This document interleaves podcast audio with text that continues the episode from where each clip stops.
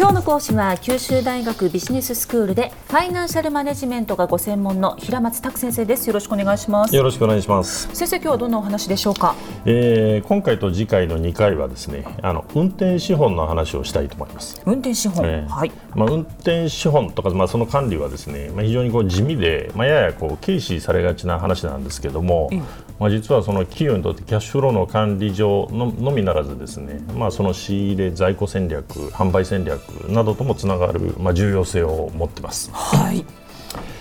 勝木さんはあの運転資本というとどういうイメージをお持ちになりますか？うーん、なんかまあ大企業が自分たちのそうですよね。ちょっとその資本なんて言っちゃうとこう、はいあのあんまりこう身近な感じはしないですよね、えーでまあ、ただあのしかしこの運転資本、まあ、厳密にはですねあの商民運転資本と、まあ、言ったりもするんですけども、まあ、実はその運転資金と、まあ、あの考えていただければお金ということ、まあ、ほぼ同じ意味だと考えていただければいいと思うんです、はいでまあ、そう捉えるとこう身近な感じがしていただけるんじゃないかと思うんですけども、まあ、その運転資本とはえー、企業が、まあ、その日々の事業を行っていく上で、まあ、必要となる、えー、資本、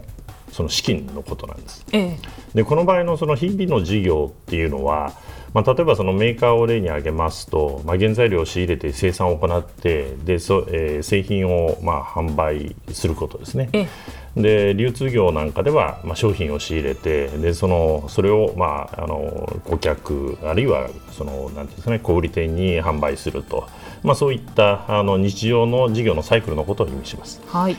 でその原材料や商品を仕入れるためには、まあ、あの通常は現金がまあ必要なわけですけども、そうですよね、販売を行わないと回収できないと、うん、ですなわちその、その間に、まあ、通常はその資金の負担をすることになるわけですね、えー、でそのための資金が運転資金と、まあ、いうことなんですね、はい、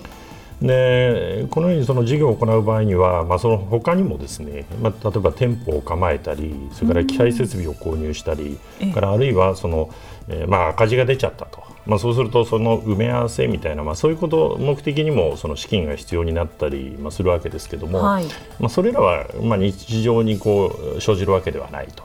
えーまあ、あるいはその生じては困るわけで、まあ、これはその運転資本には含まれないですね、えー、非常事態のことはまず置いといてということですね。であの以上の、えー、日常ということを、まあ、会見に即してより具体的にこう説明しますと、はい、まず企業が、えー、現金で、えー、原材料や商品を仕入れたとしますと、まあ、仕入れた原材料や商品は企業の中で、えーまあ、その販売されるまでの間ですね、あの在庫、棚卸資産ということで、まあ、認識されるんですね、うん、在庫は棚卸資産と呼ばれるんですね、同じことですね、うんえー、でその購入に用いられた、えー、分ですね、その企業の現金の保有が、まあ、減るわけですけれども、えーまあ、販売が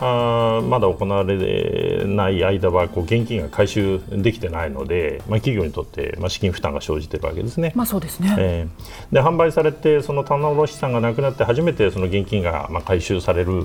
と、まあ、思われるわけですけども、はいまあ、多くの場合には、まあ、それがその現金販売じゃなくて、まあ、掛け売りすなわちその後払い、まあ、企業間の取引の場合ですね、えー、になるので、まあ、その会計上でいうところの売掛金という、まあ、状態にとどまってですねでこの売掛金が回収されて初めて現金が戻ってくると、ええ、そういうことになるわけです。例えば私が、まあ、洋服の卸業者として、はいええまあ、今年流行りそうな洋服をたくさん現金で買って仕入れました、ええええ、でお付き合いのある店舗さんとかに、うん、じゃあこれおすすめですよと言って何十着か買ってもらったけれども、はいはいはいまあ、これはまあ月末に払うわねということでまだ現金をもらっていないという、うん、そういうことですね。ですからその間は運転資本がまあ必要になってくるわけですね、はい、でつまりそれまでの間はですねその現金が棚卸資産とかあるいはその売掛金に化けていると、まあ、そういう状態になっているわけですね。で一方ですねその仕入れの方についても必ずしもその現金決済が行われるのが通常じゃないんですね。でしたがってその原材料あるいはその商品を、えー、仕入れる場合にその賭けで仕入れる、まあ、むしろこれが一般的なんですけどもでそうするとその現金の決済が行われるまでの間は、えー、支払まだ支払う必要がないわけですね。でその間は買掛金という形で認識されてえーまあ、資金負担は生じていない状態ということになるんです。ね、つまりその企業にとってはその仕入れの代金決済をしてから、えー、販売代金の回収を行うまでの間、まあ、別の言い方をすれば、はい、えー、棚卸資産が立って、でそれが売掛金として残っている通算の期間から買掛金の立っている期間を差し引いた期間、うん、まあ、これがその資金負担の、えー、期間ということになるので、はい、でこのためのこの期間のために用いられている資金が運転資本と、まあ、いうことになるわけです、うんうんうんうん、でこの運転資本の生じている期間を、まあ、キャッシュ循環サイクルと呼んだりもするんですけれども、えー、企業にとっては運転資本が大きいほど、えー、それからキャッシュ循環サイクルが長いほどですね、収益の圧迫要因になるんですね、うん、ちょっと負担がかかっているということですね。えー、売掛金やその棚卸資産、そして買掛金の大きさは企業の売上が大きくなるにつれて、えー、通常は大きくなるんですね。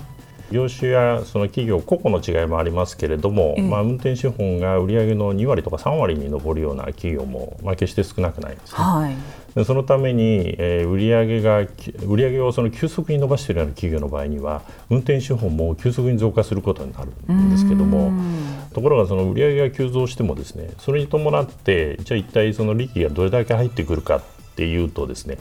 うん、利益率っていうのは売上の数パーセントにとどまるっていうのが普通ですし、はい、まあ、そうした企業ではですね、往々にしてその設備の拡張とかですね、まあ、そういうことも必要になってくるんで、えー、でむしろ売上が伸びているときにはかえってこう資金繰りが苦しくなるんですね。うーん、ね、そういうことになってくるわけですね。ね、で倒産する企業の半数近くは黒字企業であるという、まあ、調査結果もあるんですけれども、これはちょっともう意外でした。そうなんですね、はい、でその中にはその売上の急増による運転資本の増加が倒産の原因となっている、まあ、ケースも含まれていると、まあ、いうことが考えられるわけです、はい、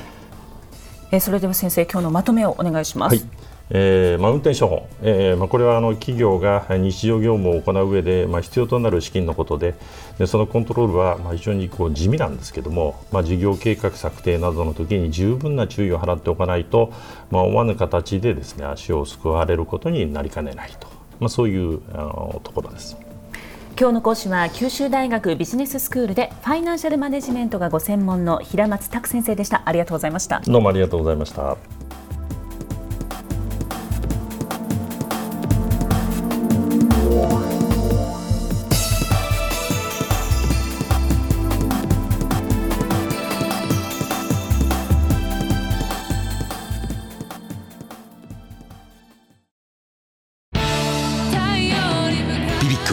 九州で生まれ、九州の人たちに光を届けています。九州のお客様が光り輝くように、それがキューティーネットの変わらない思いです。キラキラつながるキューティーネット。